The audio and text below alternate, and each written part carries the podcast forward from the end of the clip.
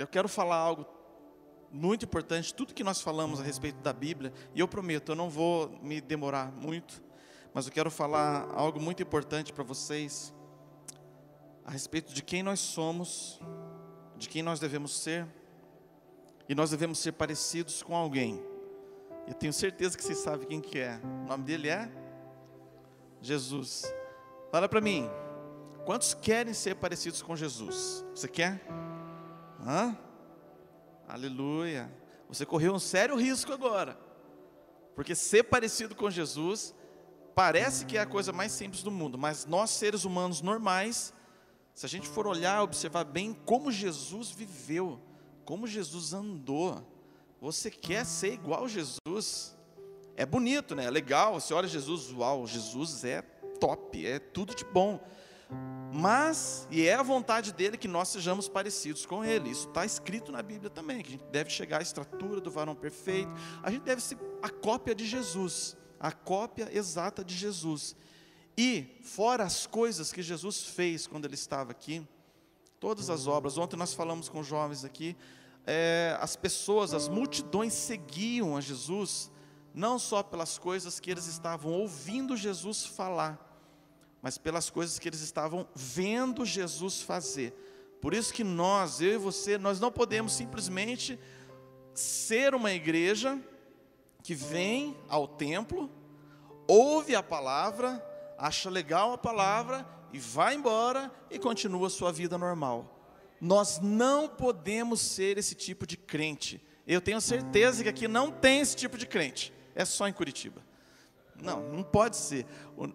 Aqui não pode ter crente desse tipo, gente. Nem aqui, nem em lugar nenhum. Eu estou brincando, mas nós devemos ser exatamente como Jesus foi. E se Jesus foi amoroso, é fácil a gente falar, não, eu quero ser amoroso também. É bom ser amoroso? É. É fácil ser amoroso? Até alguém pisar no teu calo, é fácil.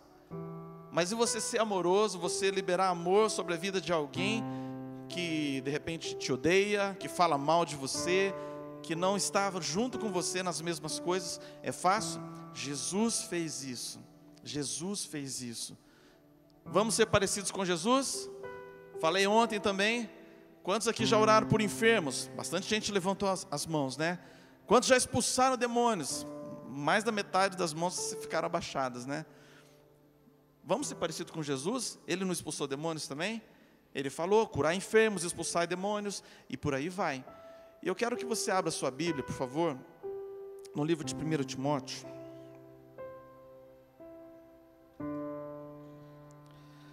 Capítulo 4, 1 Timóteo. A gente vai ver algumas qualidades que Jesus representou muito bem. E com certeza, eu e você, nós temos que ter essas qualidades para nós porque nós somos exemplo. Você já ouviu essa frasezinha que, tipo, o mundo está de olho em você, você virou crente, agora está todo mundo de olho em você. Por quê? Mas dá uma pisadinha errada para você ver. Ah lá, não falei? Aquele crente de Araque. A gente está sendo observado. E olha, a gente não deve ter medo disso. Sabe por quê? Existe um versículo que com certeza você já ouviu, pelo menos, que fala assim: Sede, pois, meus imitadores, como eu sou de Cristo. Paulo fala isso exatamente porque ele sabia quem ele era em Deus, porque ele estava exatamente tentando ser parecido com Jesus. Se a gente está no caminho, a gente se diz, eu sou cristão, eu sou o quê? Eu sou uma cópia de Cristo. Se você está tentando chegar nesse caminho, você pode dizer para as pessoas: pode me imitar, porque eu estou imitando Cristo. Pode me imitar, porque eu estou imitando Cristo. E as pessoas estão olhando para a gente, é bom que olhe mesmo. Agora, por favor, permita que as pessoas olhem para a sua vida se realmente você está disposto a viver como Cristo viveu. 1 Timóteo 4, no verso é, 3, não, não é o 3. Verso 12. Ninguém despreze a tua mocidade, mas ser exemplo dos fiéis na palavra, no trato, no amor, no espírito, na fé e na pureza. Até aqui. Olha só tudo que nós devemos ser. Eu quero falar especificamente sobre essas qualidades: pureza, fé, conduta no falar e no amor. Vamos começar aqui no falar.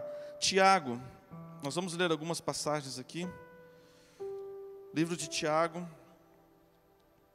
capítulo 3, verso 8, diz assim: se você quiser só ouvir, mas nenhum homem pode domar a língua, é um mal que não se pode refrear, está cheio de peçonha mortal.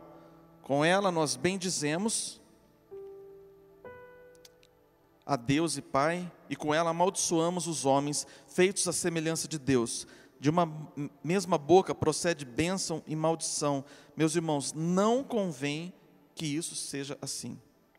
Olha só o poder que há no nosso falar. Então, tudo o que sai da sua boca, querido, tudo o que sai da sua boca, quer ser exemplo aonde você andar, permita que o Espírito Santo esteja assim, tipo, te falando exatamente aquilo que você deve falar em todos os momentos da sua vida.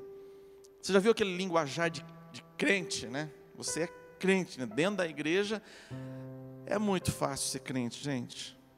Fala a verdade, é ou não é? é se nós não sondarmos aquilo que sai do nosso coração e a gente fala, né? Dizem que, não sei se é verdade, dizem que as mulheres elas, elas têm uma facilidade maior assim de falar. Não sei se é verdade, isso é? É, né? Olha lá, teve uma mulher que concordou comigo. Então deve ser isso mesmo. Mas assim, não tô, falando falar qualquer coisa, tá? Mas qualquer pessoa, seja ela tímida ou não, nós devemos sim falar, mas estar atentos para isso. Porque com uma fala sua, com uma frase sua, você pode acabar com uma pessoa. Você já parou para pensar nisso? Que da sua boca pode sair uma fala tão errada, mas tão errada, uma fofoca tão errada, que pode acabar com o relacionamento, pode acabar com uma, uma pessoa. Pais que amaldiçoam os filhos, que em vez de proferir palavras de bênção para os filhos, chegam a falar: você não presta, você não vai dar nada na vida. Você é um vagabundo, você é isso, você é que ele começa a falar um monte de bobagens, bobagens. Fale não para isso, querido. Da nossa boca, dos nossos lábios tem que sair palavras de bênção, bênção. Então preste bem atenção nesse ponto que eu falei no falar. Em Mateus 12, Mateus 12, verso 36.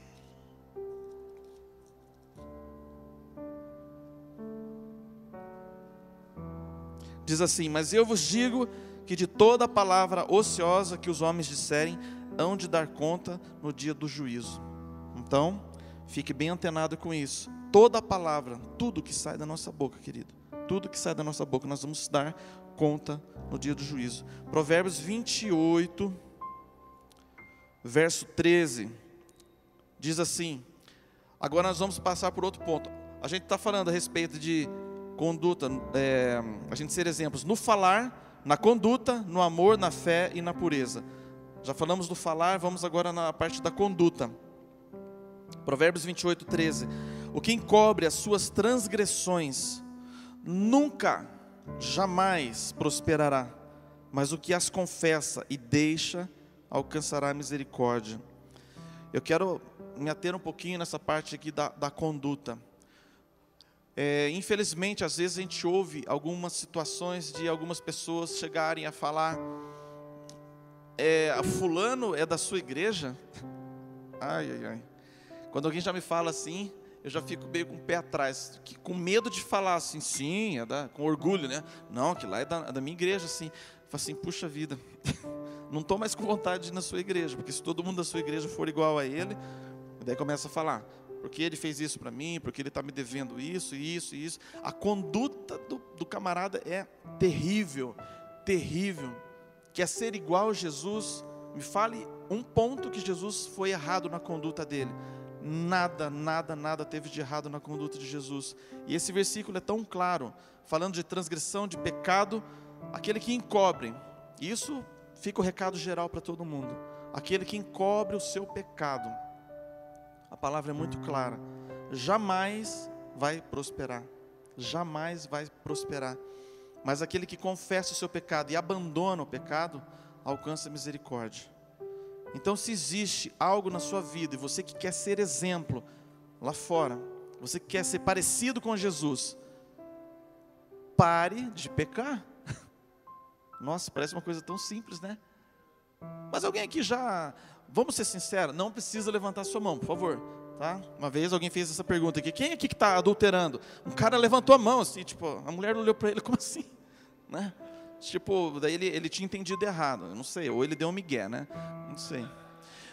Mas, gente, todos aqui, todos nós já pecamos, certo?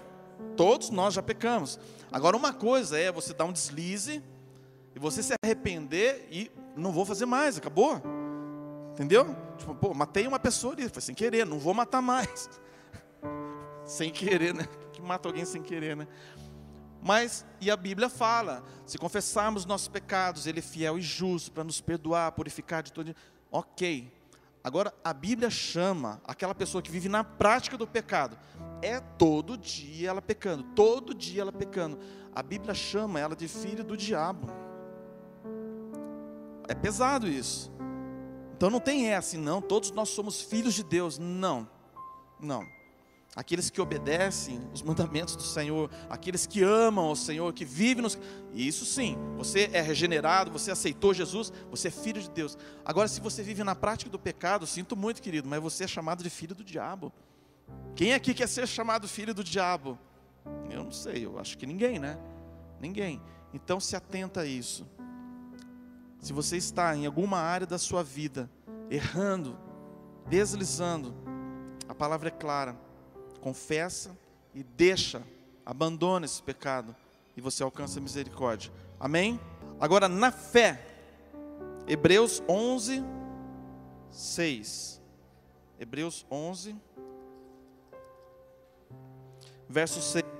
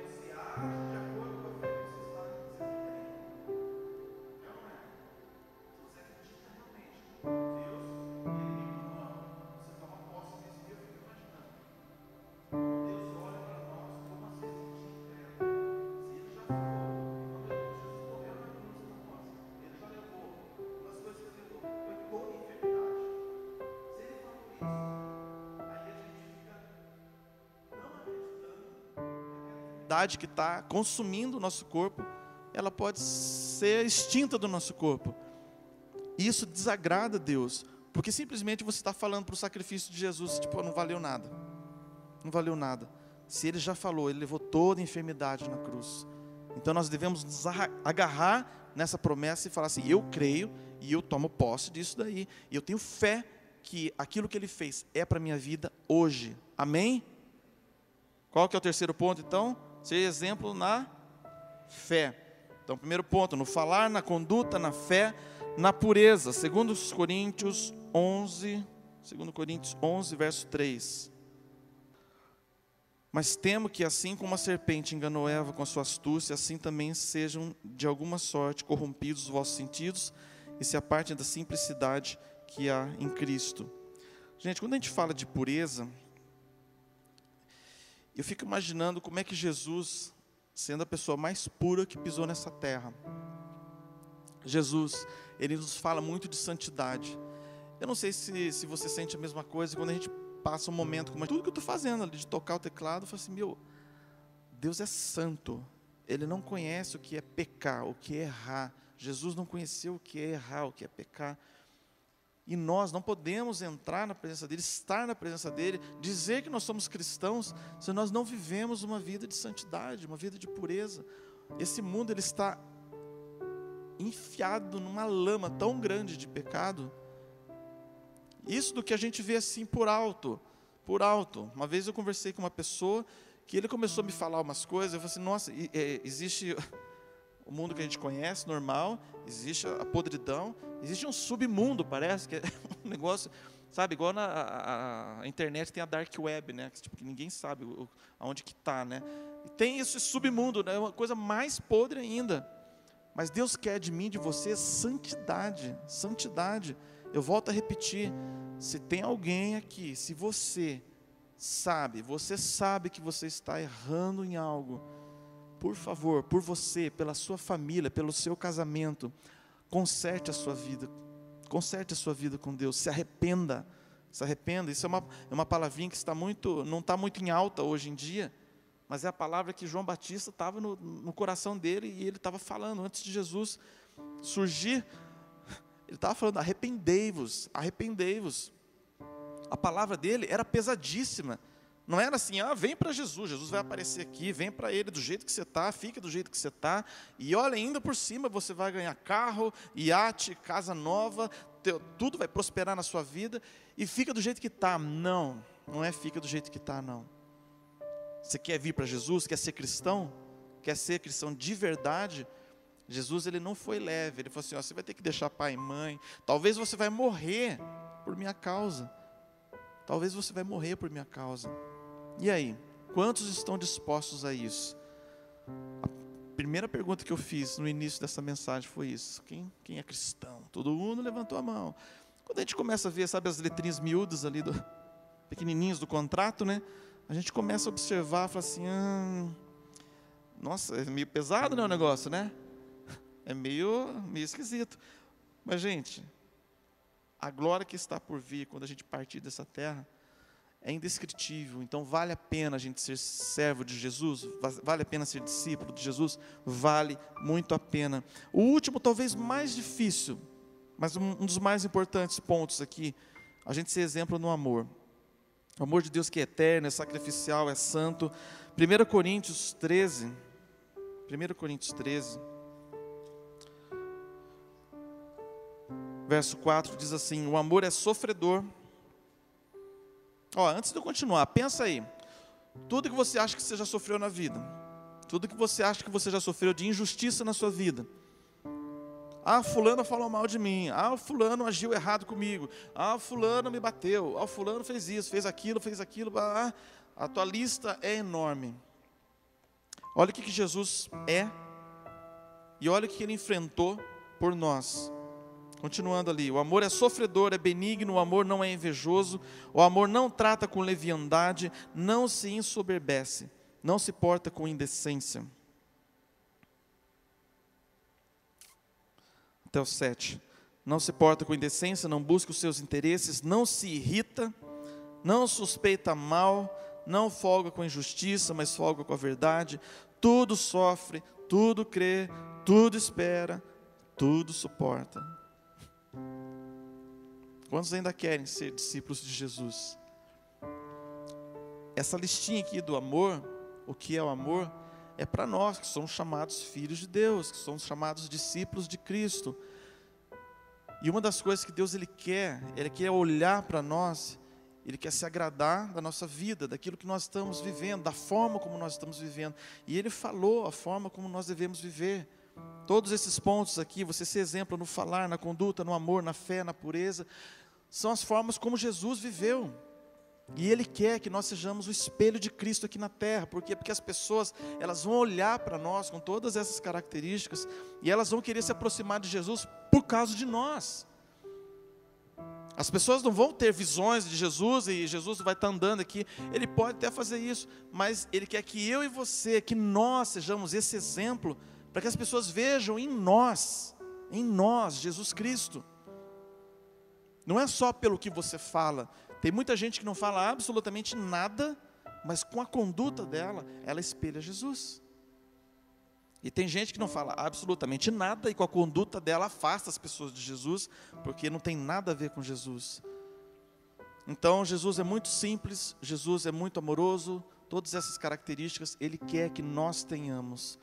Nós queremos ser uma igreja relevante nessa cidade, aonde você estiver, queremos. Se a gente não for parecido com Cristo, a gente vai ser simplesmente mais uma igreja que abre e não faz diferença na vida de ninguém. Eu não estou querendo te desanimar, não, estou querendo te animar, gente. Eu quero que você se desanime com pecado, com, com aquilo que não tem nada a ver com Jesus. Mas aquilo que tem a ver com Jesus, ok, nós vamos agarrar isso daí e vamos, vamos, vamos para cima. Nós não podemos ser uma igreja que as pessoas olham assim, tipo, ah, tipo, tá lá mais uma igreja. Ah, tá lá um povinho que não. Não, nós somos discípulos de um Deus vivo. Nós somos discípulos de um Deus vivo. Eu fico é, pensativo demais naquela passagem quando Jesus, ele, uma das últimas coisas que ele, que ele fez ali depois da ceia, em João, oração? Em João no capítulo 13, fala assim: Ora, antes da festa de Páscoa, sabendo Jesus que já era chegada a sua hora de passar desse mundo para o Pai, como havia amado os seus que estavam no mundo, amou-os até o fim. E acabada a ceia, tendo já o diabo posto no coração de Judas Iscariotes, filho de Simão, que o traísse, Jesus, sabendo que o Pai tinha depositado nas suas mãos todas as coisas e que havia saído de Deus e que ia para Deus, levantou-se da ceia, tirou as vestes e, tomando uma toalha, cingiu-se. Depois colocou água numa bacia e começou a lavar os pés aos discípulos e a enxugar-lhes com a toalha com que estava cingido. Olha só, gente, eles estavam ali à mesa e eu acho muito simbólico, mas muito importante é, você estar à mesa. E ontem nos jovens, um dos jovens falou uma coisa tão importante, né? Lembra disso a respeito da mesa? Eu achei tão importante aquilo que quando você senta à mesa, você está ali, ó, você está no mesmo nível que todo mundo, você está na mesma, não tem ninguém que é tipo, ah, é mais do que ninguém e tal você está ali ceando, é tempo de comunhão, é tempo de você alinhar coisas, é tempo de você edificar. Sentar à mesa é muito importante para isso, mas teve um momento que Jesus ele se levantou, ele tirou a capa dele e ele se cingiu com a toalha. Então existe, o que, que ele estava ensinando? Ele até fala, vocês entenderam o que, que eu fiz com isso? Por que, que eu tirei minha capa? Por que, por que coloquei uma toalha? Por que, que eu lavei os, os seus pés? Existe um momento para todas as coisas. Depois, quando ele retornou para a mesa, mas ele continuou com a toalha e colocou a capa, existe um momento de você tirar qualquer coisa, seja uma autoridade, qualquer... Jesus estava ensinando a respeito de humildade, de ser servo. Gente, essa palavrinha tão importante, mas às vezes ela é tão difícil de colocar em prática. Existe uma diferença muito grande entre você ser voluntário e você ser servo. Às vezes a gente acha que ser voluntário e servo é a mesma coisa. Não é. Você pode ser voluntário, aqui mesmo, na igreja, você pode ser voluntário de um monte de coisa. Mas eu já vi muito voluntário fazer o que ele quer. Ah, mas eu estou sendo voluntário, então eu tenho direitos. Né? Então, eu não, não vou fazer isso aqui, eu vou fazer isso aqui desse jeito, vou fazer do meu jeito. Eu não, ó, fica tranquilo, eu não estou falando nada que eu nem, ó, fala isso aqui para eles, estou falando nada que nem me falou, tá? E acho que nem tem gente assim aqui, né? Claro. Mas às vezes o nosso coração é tão esquisito que a gente acha que a gente pode fazer do nosso jeito. A gente não deve querer ter um coração voluntário apenas. Jesus ele deu um exemplo tão grande para nós, mesmo ele sendo filho de Deus, ele já sabia de tudo que ia acontecer. Ele falou assim: Eu vou deixar um exemplo para essa galera aqui. Eu vou deixar o maior exemplo para eles de servo. Mesmo ele na posição que ele estava, ele preferiu tirar a capa dele, colocou a toalha e lavou os pés dos discípulos. Ele estava ensinando aos discípulos o que é servir. E você servir o servo, na verdade, o servo, na verdade, ele não tem direito a nada. Nós somos servos do Senhor. A gente tem que falar aquilo, exatamente fazer aquilo que ele falou. Simplesmente aquilo que ele falou e sem questionar. Não, mas eu quero questionar. Questionar por quê? Porque você acha que Deus não sabe o que faz? Se ele fala para você fazer algo, você acha que ele vai pedir alguma coisa para você que ele não saiba o que ele está fazendo? Ontem a gente falou de, de, de um, uma, uma pessoa muito interessante no livro de Atos, que é Filipe, que quando um anjo chegou para Filipe, ele estava em Samaria ali fazendo, a unção estava pegando todo mundo, estava Um avivamento geral ali, legal. Imagina, você no lugar dele, está ali no avivamento, aí o anjo chega e fala assim: agora é o seguinte, você vai lá para aquele desertinho ali, ó.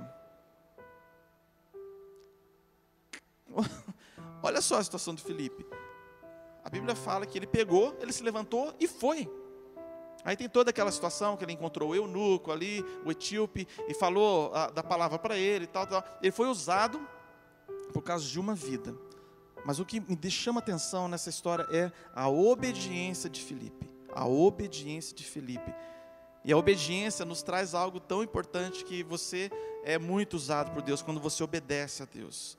E daí um pouquinho adiante, daí é, depois que ele estava falando ali com, com, com o etíope, a Bíblia fala que ele foi arrebatado. Gente, é muito maluco isso. O cara foi arrebatado. Imagina você estar tá conversando com alguém, de repente a pessoa some. Daí aparece 150 quilômetros em outro lugar, em outra cidade. Estou aqui, daí de repente não estou mais, estou em Curitiba. Sumi. Né? Foi isso que aconteceu com o Felipe. A obediência nos traz mais unção, a obediência nos traz mais é, mover de Deus. Agora, você servir, eu estou falando sério, não é uma coisa mais fácil do mundo, não. Você se colocar sujeito a alguém não é a coisa mais simples do mundo, mas nós não estamos fazendo por nós, pela nossa própria força e vontade. Existe algo chamado Espírito Santo. O Espírito Santo ele está falando para você todos os dias. Quem é Jesus na sua vida? E está aqui, está tudo escrito aqui na Bíblia também, não precisava nem falar, mas todo dia ele está falando para a gente quem é Jesus. Olha só o exemplo que nós lemos de Jesus. Ele lavou os pés dos discípulos. Será que nós estamos dispostos a lavar os pés daqueles que teoricamente estão abaixo de nós? A gente já deveria fazer isso com os nossos líderes, com os nossos pastores. Agora Jesus ele fez isso com os discípulos dele. Ele estava ensinando servo a ser servo. Quantos ainda querem ser discípulos de Jesus aqui? Quantos querem ser exemplos nessa cidade? Que as pessoas olhem para vocês e falem assim: Cara, você é da alcance lá de Irati? Uau! As pessoas elas devem olhar para a gente, alguma atitude, alguma palavra que a gente tem, em qualquer lugar, no mercado, no banco, em qualquer lugar que você está, elas têm que ficar curiosas, assim, cara, por que, que você é desse jeito? Lembra os jovens que eu falei ontem, né? A coisa que eu mais espero quando alguém pergunta para mim alguma coisa, viu, por quê? Falei que eu estava outro dia tomando um caldo de cana, custou 10 reais lá, dois caldos de cana, eu dei 20. Aí o cara olhou assim, não, mas é 10. Eu falei, não, eu sei que é 10, mas eu estou te, dando 20. Aí ele perguntou por quê? Pronto, tudo que a gente precisa é que as pessoas perguntam por quê. Aí eu falei cara, você é importante para Deus. E Deus quer te dar esse agrado, só isso. Pronto, Gente, uma atitude, uma palavra, é, fazer aquilo que Jesus faria. Sempre se pergunta: o que será que Jesus faria nessa situação? Será que ele passaria batido, não falaria nada? Será que ele demonstraria um amor? Será que ele ia se rebaixar aqui e se fazer servo? Será, o que será que Jesus ia fazer? Então, se nós, como cristãos, a gente se perguntar o que, que Jesus faria nessa situação, isso vai ajudar muito a gente ser uma igreja que faz diferença. Faz diferença eu tenho certeza que essa igreja aqui, ela já fez muita diferença na vida de muita gente. Só que é só o começo, gente. É só o começo. Cada um aqui tem algo a ser feito aqui. Amém? Você crê nisso? Não se sinta, ah, mas eu só sou o cara que abre a porta da igreja. Felipe era o cara que servia alimento para a galera lá. Tipo, ele era, mas era um cara cheio do Espírito Santo. E ele foi arrebatado. Quantos aqui já foram arrebatados? né? Então vamos querer isso para a nossa vida. E é uma atitude que nós temos que tomar. O fato de Jesus se levantar demonstra uma atitude. Ele podia ficar sentado ali na mesa, ele se levantou e ele fez algo, atitude, atitude, atitude. Amém? Quero que você feche seus olhos por um instante, por favor. A palavra de Deus, ela, ela é muito, ela é muito viva e ela, ela mexe com a gente, ela mexe com o nosso coração, ela mexe com as nossas estruturas e com aquilo que nós estamos vivendo no momento. Agora, você, eu e você, se nós queremos algo mais de Deus, nós temos que tomar atitudes. A palavra de Deus fala, tudo isso que nós lemos aqui, de nós sermos exemplos, nós temos que olhar para a nossa vida e pensar assim: uau, a forma como eu estou vivendo, será que tem agradado a Deus? Será que a forma como eu tenho vivido nessa cidade tem demonstrado que eu sou realmente um cristão e eu tenho conseguido atingir as pessoas com o amor de Cristo? Se você não está nesse ponto, se arrependa essa noite. Faça uma oração, se arrependa diante do Senhor e fale para Deus: Eu quero mudar de atitude, eu quero ser parecido com Cristo. Pai, nós te louvamos, Senhor, te louvamos pela tua palavra, te louvamos, Senhor, porque essa palavra ela mexe conosco ela nos fala, Senhor, aquilo que nós devemos ser, exatamente aquilo que nós devemos ser, que é ser parecidos contigo, Jesus. Eu peço que o Senhor esteja mexendo, ó Pai, no coração de cada uma das pessoas aqui, e que cada um esteja realmente decidido, decidido a estar mais próximo do Senhor, decidido a ser parecido com o Senhor, todo pecado, ó Pai, que ainda está cercando algumas vidas aqui, em nome de Jesus, que caia por terra, ó Deus, abre os olhos dos meus irmãos, abre os olhos de cada um de nós aqui, Senhor, para que nós enxerguemos exatamente onde nós estamos, que ponto que nós estamos, ó Pai, e que ponto que o Senhor quer que nós estejamos. Em nome de Jesus, Pai, queremos ser uma igreja santa, queremos ser uma igreja viva, cheia da tua unção, que faz diferença na vida de outras pessoas, Pai. Em nome de Jesus em nome de Jesus. Amém.